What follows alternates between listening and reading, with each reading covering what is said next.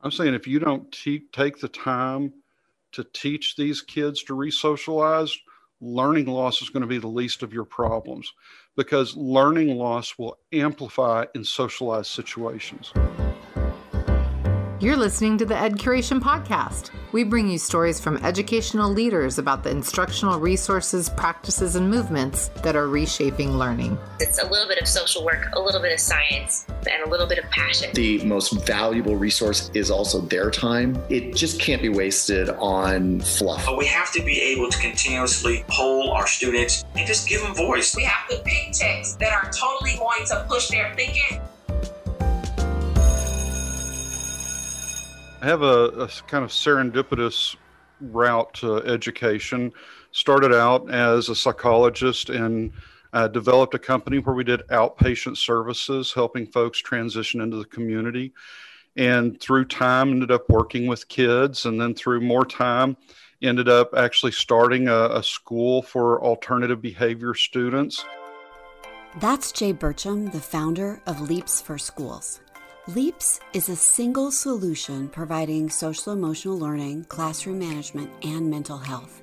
It integrates with your current MTSS, RTI, and PBIS systems with research based methodologies, and its results are proven. This is a solution that was born out of Jay's own story, and it sounds almost too good to be true, which is why we wanted to learn more.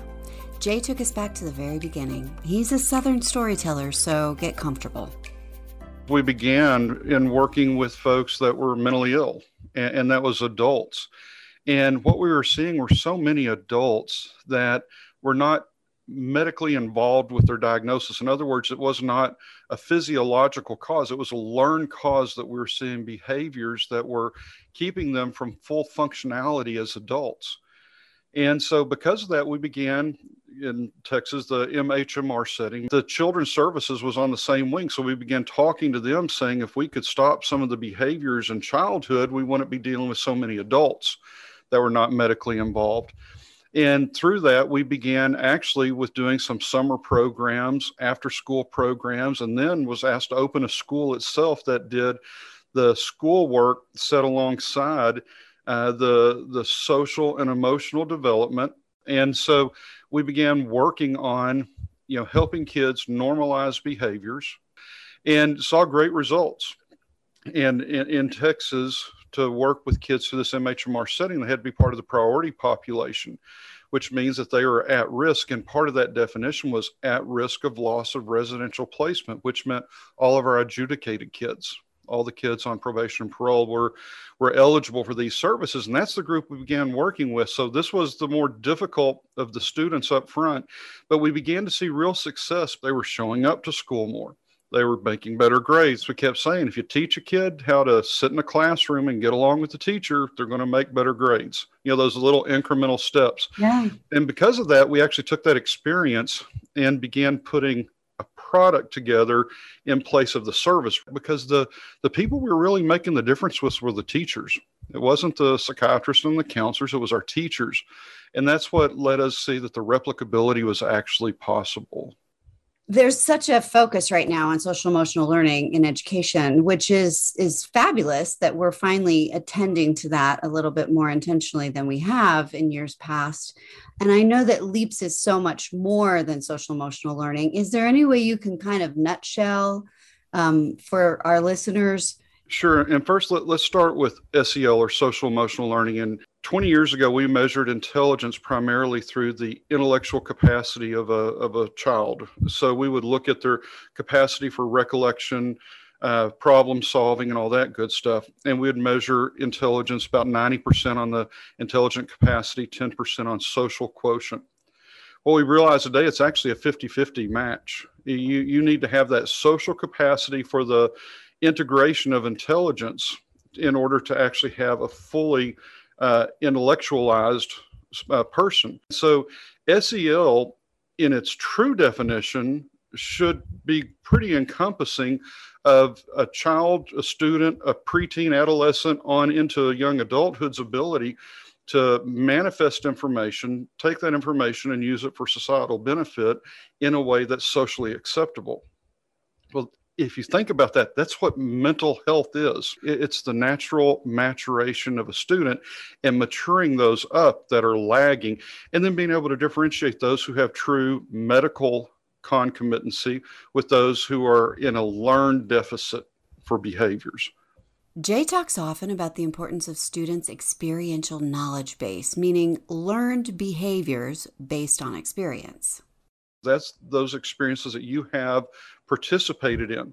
You can be the primary participant or you can be a secondary participant and for example watched your parents interact in those situations.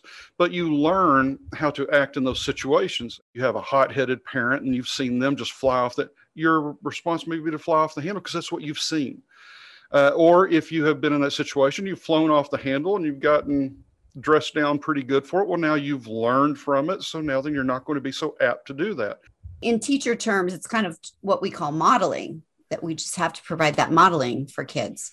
Well, um, it, it's the modeling, but it's taking for granted that, or not taking for granted that anything has been modeled already. Right. And that's the big differentiator is we make an assumption that kids have been exposed to the common sense behaviors that we expect.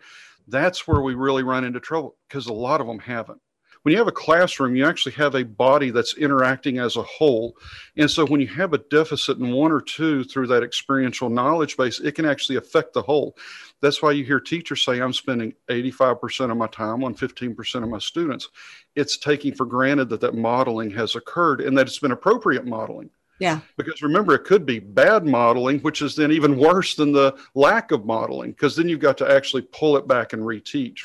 Yeah, it's so true. And it's true across the board, academically and emotionally and socially. So, talk to teachers who are listening about how this actually looks in the school day.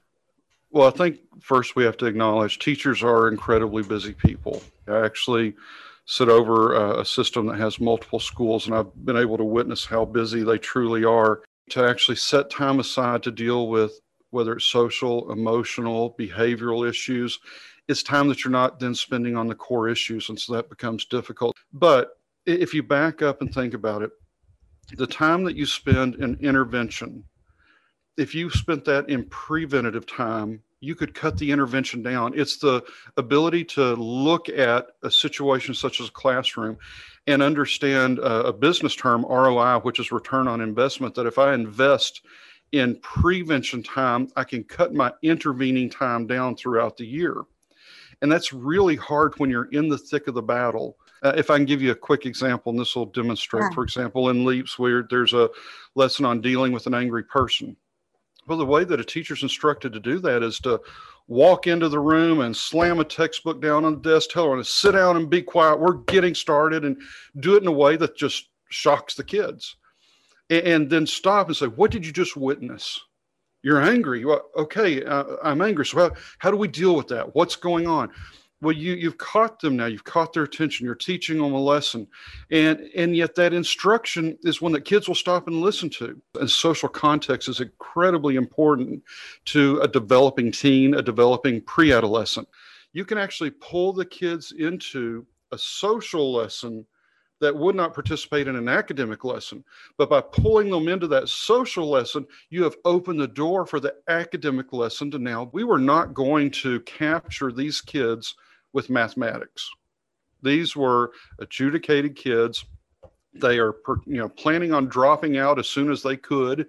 Uh, they had no uh, thought of being in the classroom, but as we taught them how to make a friend in the classroom, get along with the teacher in the classroom, give a little respect in order to receive respect, kind of those basic communal instructions, all of a sudden they're there. And as mm-hmm. long as they're there, they're paying attention. And while they're learning these lessons that were giving immediacy of impact socially and emotionally, well, let's now use this secondarily for math. And all of a sudden, we saw our math grades going up because we were instructing in interacting with these kids where their needs were. It comes down to a teacher being able to look at their day and realize that the teaching of these skills will help make the teaching of the core instruction more doable and, in fact could even be intertwined and that's what we tried to do with leaps is make it something that could be an a part that integrates into the day itself. Yeah. So, say in a secondary school where kids are going from class to class to class, would pretty much every content teacher sprinkle a little bit of this into their lesson for the day, or would this be something that would be its own content area? there will be those classrooms where you sprinkle a little bit in, just reminding the kids. But you're also going to have those groups where you're going to need to spend more time with, whether it's your at risk kids, your kids who are just moving slower through the pathway uh, of maturation, where you actually need set aside time to actually teach lessons, go in and fully teach a lesson for its application. So it's a, it's a combination of the two.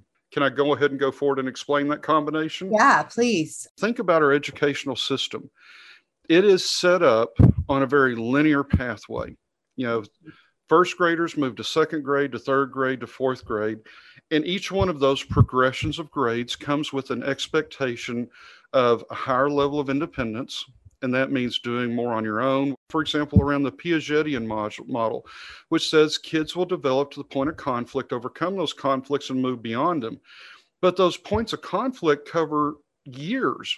It's not unusual for a ninth grader to have a maturity level of a seventh grader. And yet, our educational system says a ninth grader should have all these set qualities, be able to go class to class, room to room, building to building, all of these things. That's what a ninth grader is supposed to do. And yet, the very models of education that we build on say maybe, maybe not. Yeah. And so what you end up with are kids that are behind the expected level. And so when we say we're not leaving kids behind, no, we actually do intentionally by saying that every, you know, 15 year old should be ready to be a sophomore in high school and do all of these things, where in actuality, it's not unusual for a 15 year old to have the maturity level of a 13 year old. And so, what about the kids on the upper end of the spectrum and lower? When we slow down for the lower, we leave the upper behind and they get bored.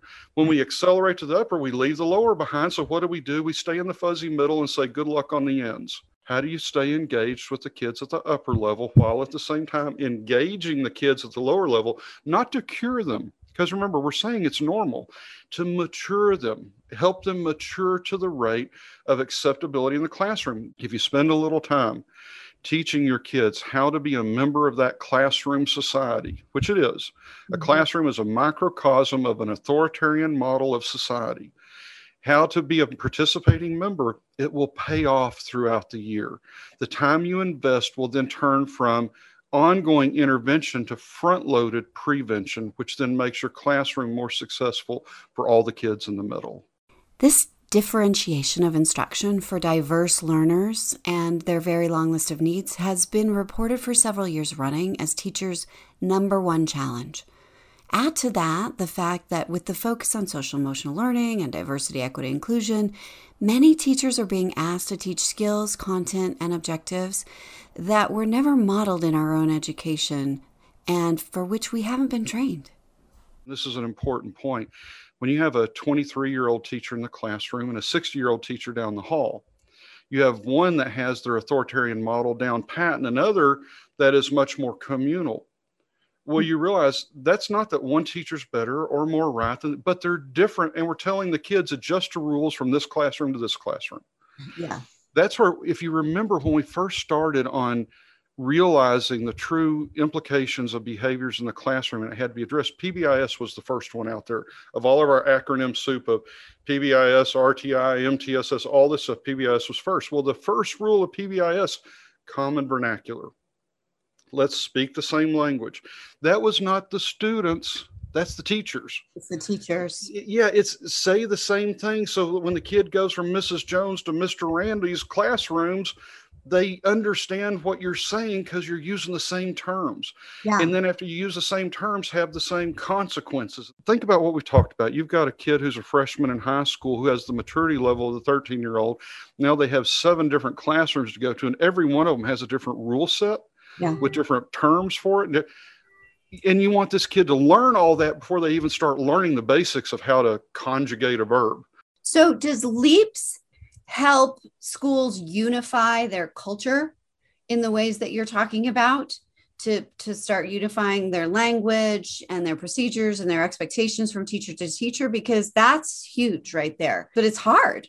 It's hard because like you said you've got these teachers that come from all different kinds of training and all different kinds of backgrounds and their different ages. So they were their teacher preparation was completely different well it, the teacher preparation is different and then in a building together. You have the 60 year old 65 year old uh, baby boomer teaching next to the 25 year old millennial who is teaching the 14 year old gen z. Every one of them is different value set but you all got to speak the same language and agree to a value set within the structure of that classroom that creates the norms of acceptability accomplishing this unification of values sounds daunting However, educators have observed that the vast amount of information and number of tools LEAPS offers are actually integrated into an elegant solution that is quite easy to understand and implement. In fact, it puts just what you need right at your fingertips. How? It starts with assessment.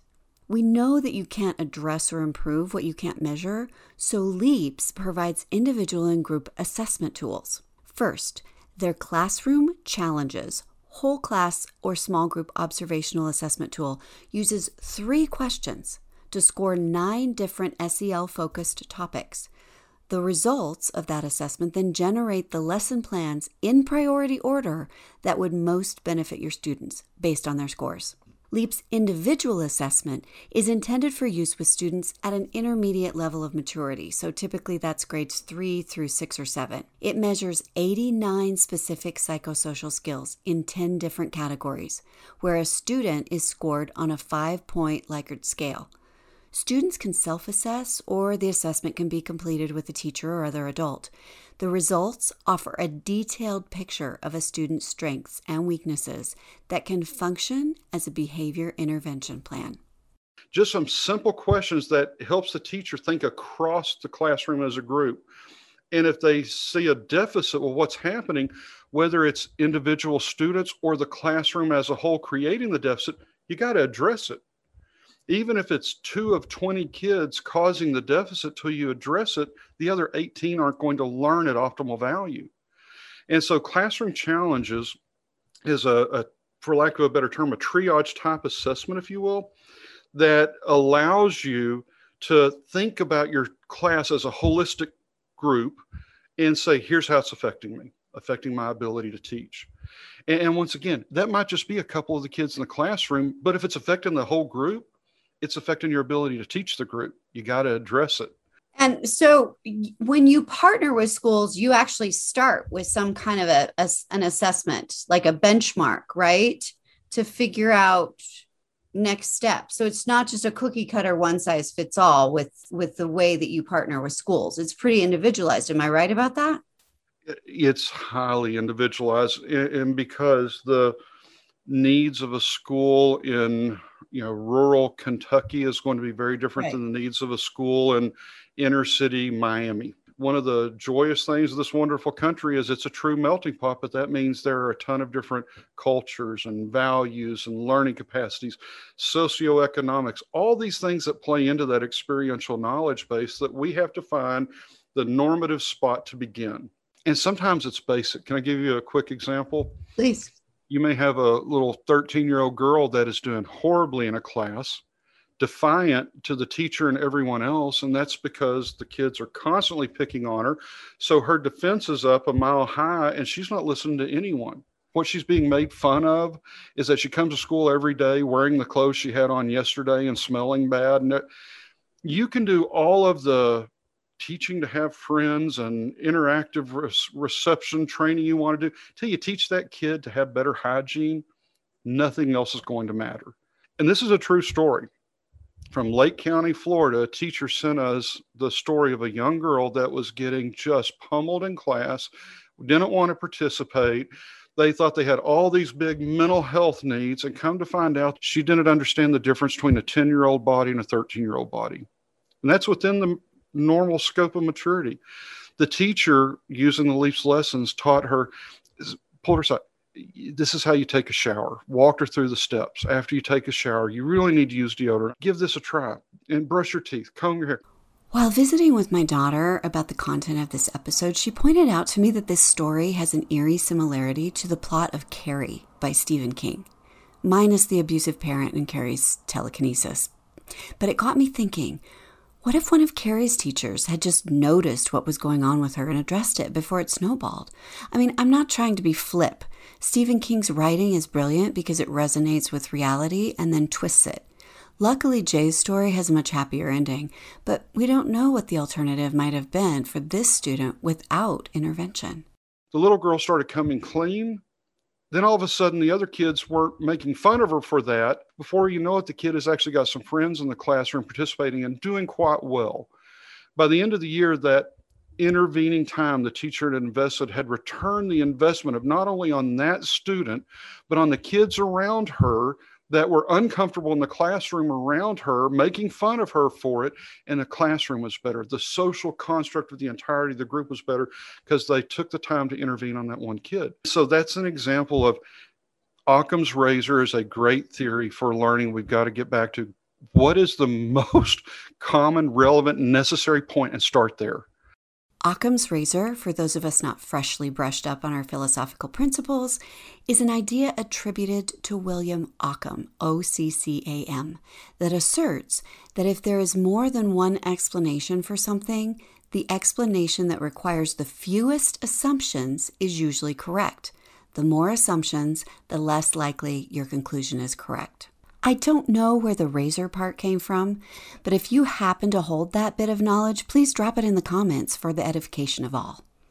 So there were lessons within LEAPS available to that teacher around those hygiene issues. And those took place in a one on one with that student. But yes, yes and no. It was yes that one individual student needed a higher level, but every one of those 13 year olds needed to a brush up on hey let's talk about hygiene and the responsibility we have to each other as a whole. And it could be as simple as when you go to the restroom wash your hands. Why do you do that? Well let's talk about why. Spending a few minutes doing things like that. One it makes the little girl and one or two others that have the higher level of need feel a little more normal because everyone's hearing that this is a stage of life we all need to address. I'd love to hear you say a little bit more jay about um, the different versions and the different kinds of resources that that teachers have through leaps because as you know there is so much out there right now for social emotional learning. Some of it's great some of it's you know not as good and leaps goes a little bit beyond that because you have social emotional learning but you also teach um, you also have resources for classroom management and behavior management and mental health. Sure. You know, I think a, a great example is, you know, back 18 years ago, there was a big push for character education. Well, that that's wonderful. Actually, if we would have done that, it could have cured an awful lot of ills. But all of a sudden we had in the cafeteria a picture of an eagle soaring over a mountain with majestic terms and the kids that walked under it were going to become better characters by osmosis. That was our character ed programming posters. That's not going to work. What, what a teacher needs in order to impact the classroom is the ability to as we said assess the classroom. Where are my high level needs that are manifesting itself in the group as a whole Therefore, that's where I'm going to spend that very valuable time I have outside of core instruction on the things that matter the most to the group as a whole. Then, in the areas where I have issues on the group as a whole, well, who are the kids that are manifesting that are really creating problems in there? Therefore, I can go in and assess those kids individually, not all 24 kids in the group, but the three that 15% that's causing the trouble. I can go in and individually assess them. That way I can tie into them when I do that tier three one on one or maybe I need supplemental working with a school counselor. So, what the teacher has is the ability to look at the classroom, then look at the individuals within the classroom, have a profile of the classroom and the individuals, have a pre and post participation capacity for assessment, be able to demonstrate progress by having pre and post assessments, and then fill all the need areas that are identified with a lesson plan whether it's an individual or group that says, here's how you teach the specific skill, not some conceptualized theory, a specific skill. of how you deal with the problem that is manifesting itself. When, a deficit area is shown, it's going to pull up a series of lesson plans and say, here are the lesson plans most applicable to your group based upon what you have assessed, what you've seen. Because that's what you're asking. You're asking the teacher, what are you seeing? and then give them the lesson plans to teach. Jay and I reminisced about our own high school experience when current best practice seemed to be to refrain from investing in smokers, druggies, and troublemakers in order to devote all resources and energy into kids who showed potential. I was actually taught this in my teacher training. We've since realized that we're going to invest in those kids, those troublemakers, one way or another either now or later when they're in the mental health or justice system. LEAPS helps us to invest in them now so they don't end up in those pipelines. Look, we've got to speak honestly and, and say a teacher's on an island. And the island, how big yeah. the island is, is how much the administrator is willing to back that teacher.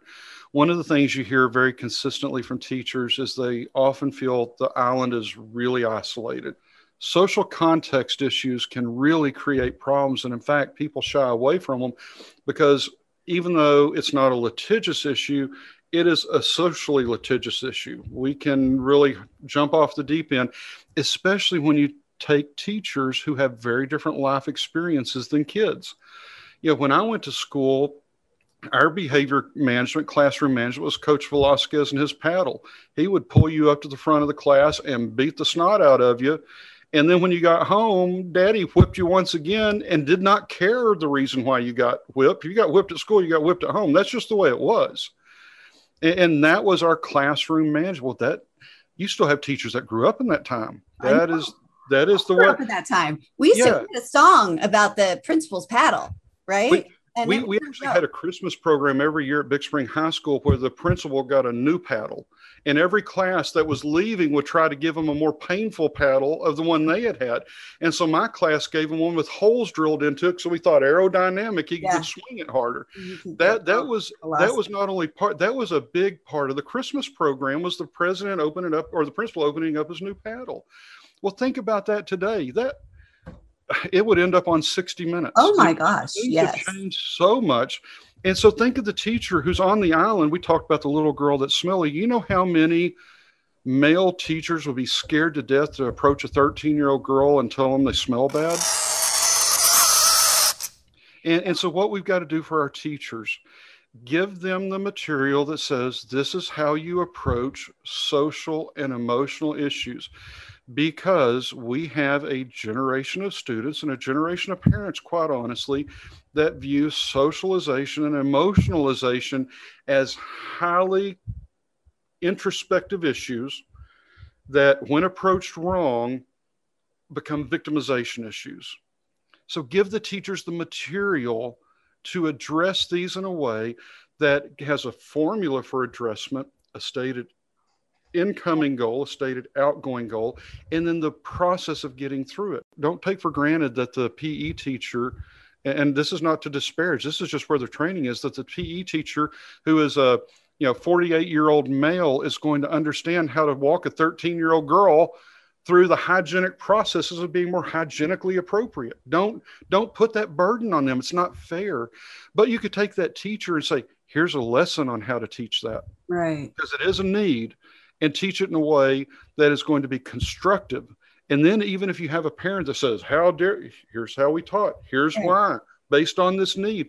Because at some point, you have to be able to turn back to the parents say, If we have a deficit that's keeping this kid from learning, keeping other, we are going to address it. And this is the process. Yeah. And that that's the shield you give the teachers by doing this. Well, and by virtue of it being an administrative and school-wide adopted curriculum and program and that you were sticking to, in some ways the teacher is, is covered.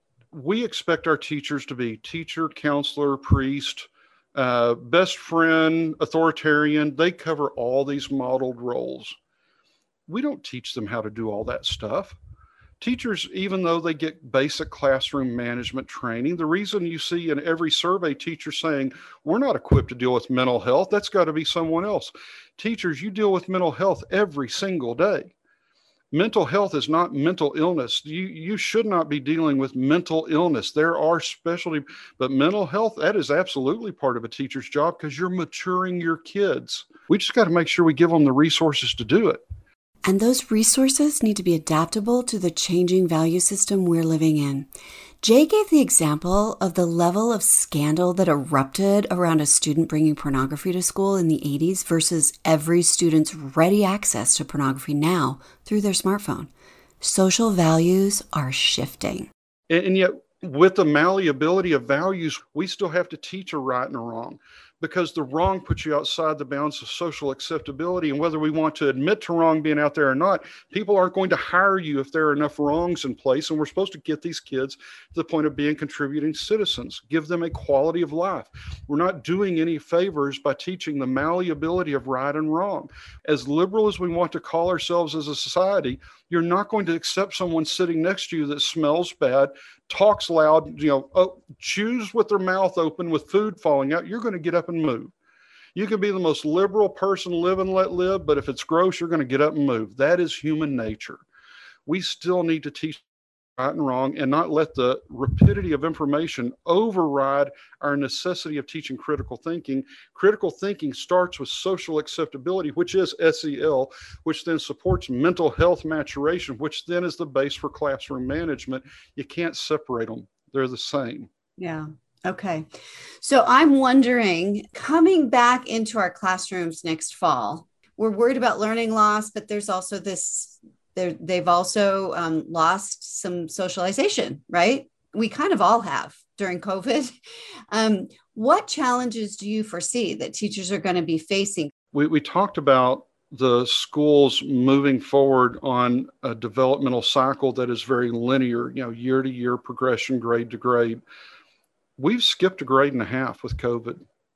Kids have sat home for a year and a half they don't learn those social maturation skills in a non social environment. Mm-hmm. And the home is not social. Our kids learn socialization in a socialized environment, which is the classroom. We've got a year and a half of learning we've lost. So, what's going to happen when a kid comes back to the ninth grade and they left partway through the seventh grade? Last time the kid sat in a classroom, they were a seventh grader. Now they're in high school. Yep what is going to happen to that kid if you don't take the time to teach them how to be a freshman? And being a freshman has nothing to do with mathematic or English capacity or history capacity. It has to do with the expectations of the teachers on the freshmen. I have not seen school systems putting out, hey, rather than having three tardies equal an absence, we're going to go with five because kids forgot how to get there on time. I haven't seen any of that. I have not seen an adjustment on expectations. So your caution would be that if we're our concern over learning loss not take precedence over getting these kids re-socialized and giving them a soft place to land i'm saying if you don't te- take the time to teach these kids to re-socialize learning loss is going to be the least of your problems because learning loss will amplify in socialized situations and, and here's what I mean kids actually chain to where events occur. That's yeah. that experiential mm-hmm. knowledge base. And if the classroom is hostile towards learning, the learning loss you experienced the last year will be nothing compared to what you have in the classroom when it projects forward and now is amplified by all the social mal- maladaptivities uh, that are being applied in the classroom. If you don't deal with those, good luck on conjugating that verb. Not going to happen. And not only that, but next year it'll just carry forward. So let me ask you this then, because in your materials, you talk about efficacy studies and how your studies have consistently shown that using LEAPS improves attendance rates, it reduces the frequency and severity of undesirable behaviors, improves academic performance. Those are all the things that we have always needed, but we're especially going to need moving into next year. How does LEAPS do that? How do you do all that stuff? Teach them. And so if you teach that stuff, go back to when we talked about the at-risk school that worked with adjudicated kids, the ones everyone had thrown their hands up and said, we give up. That's why they gave them to a mental health company to teach. We did not teach those kids by going in and doing some high level mental health intervention, mental illness intervention. We went in and said, listen, you got to be here. So let's talk about a classroom and the kids in the classroom and how you're going to get along with the people next to, to you. So let's talk about expressive receptive communication and then group respect. Let's start there. We didn't take for granted that there was any common sense occurring. We taught common sense hmm. up front. Well, then all of a sudden, when this kid who was you know, constantly defiant because they had no friends whatsoever, made a friend. Now I've got a hook in the classroom. We're not going to hook that kid into the classroom with math. We can hook them into the classroom with a friend. And now I've got an investment in the classroom and that friend. Well, I don't want my friend to fail either. So, what is the obligation we have to each other? So, we teach that group. We started with that individual. Now we move to the group. Now, then I'm there. I actually pay attention a little more self concept is a learned experience through success. And then have that self concept occur in a classroom and then tie an academic lesson over to it and then have an achievement occur. And all of a sudden, fail, fail, fail, pass. The mm-hmm. kids that will brag the most about making a B on a test are the ones that have failed the five tests before, not the kid that made A's before. That kid's actually going to try next time. So, how did we create success in the classroom? By realizing the most important lessons in the classroom weren't reading, writing, and arithmetic for that class of kids. Yeah. What investment do I need to make so that I can teach reading, writing, and arithmetic effectively? You know, it's interesting to hear you saying that because I can't tell you how many times on this podcast I'll be talking to an educator and I'll ask them for their favorite success story or their top tip or what they've learned this past year. And it almost always, I'd say 100%, it comes back to relationship with the students and creating that learning community. And rare, rare is the child that intellectualizes academics yeah. on their own and cares. Successes are not the kid walking across the stage and getting a diploma, it's going out and making something of themselves and having the capacity to continue to do so because we've taught them how to learn. That's educating a kid. I need no more convincing that Leaps for Schools is an amazing resource for any and every teacher to address the 95% of social, emotional, and behavior issues that arise in a classroom. But I'm still wondering about the somewhere around 5% of issues that actually stem from true mental illness. Those kiddos who are suicidal or homicidal and they're falling through the cracks and sometimes taking a lot of innocent people with them. I can't help but ask about those kids. Back in late 80s, um, you know, 4% of our kids received some sort of special education. Those were kids that had a, a hard manifesting physical disorders such as cerebral palsy, something really difficult. A very small group of kids playing the percentages, and everyone else was in a quote unquote, and I'm doing the little air parentheses, uh, normal classroom. Well, what we began to realize is that there's actually quite a few more things occurring and, and, so we then began coming up with reading disorders, writing disorders, math disorders, behavior disorders. And all of a sudden, you know, 38% of our kids receive some sort of exceptionality service within education, which is what we used to call special ed. Well, we did not grow from 4% to 38% in need. What we grew was in recognition, but also in funding. It was a funding mechanism but a recognition that there are kids and probably you know upwards of 40% of them that have some level of exceptionality need that is impeding them from learning on the academic side. That's where we are on behaviors now is it's the recognition that there are things beyond academics that are occurring within the classroom that need to be addressed in order to have the true achievement of the class. And so when you say how do we create a system where kids don't fall through the cracks? There is not a panacea. What there is though is the ability to focus on what is truly at need and address against what is truly at need and differentiating academic need from socialized and emotional maturity need which one is the higher priority? And will you capture those kids? If you can capture their heart do you negate the thing that was missing that caused them to slip through the cracks? Teachers you will never have every answer. Won't and and if you try you're going to burn yourself out but what you can do is realize what's truly important you need the preface you need the groundwork. Then you get in there. Then that return on the investment when you teach academics will pay off. The thing I would like people to know about LEAPS is where it comes from and what the intent is. In high school, I never took a math class. The reason why is my freshman year, I was really good at football. My freshman year, the math teacher, Miss Jones, really disliked me. And so as a 14 year old, I really disliked her right back. So coach worked it out where I didn't take math still graduated. I got into college because I was on a football scholarship. So my junior year in, in college, I was actually taking entry level math. And I stayed because I was really good at football. Well, my sophomore year, I broke my leg and had a bunch of knee surgeries. Well, when I tore my leg up and I was dating this beautiful young lady named Sylvia, she said, Listen, that leg's going to prevent you from moving any further.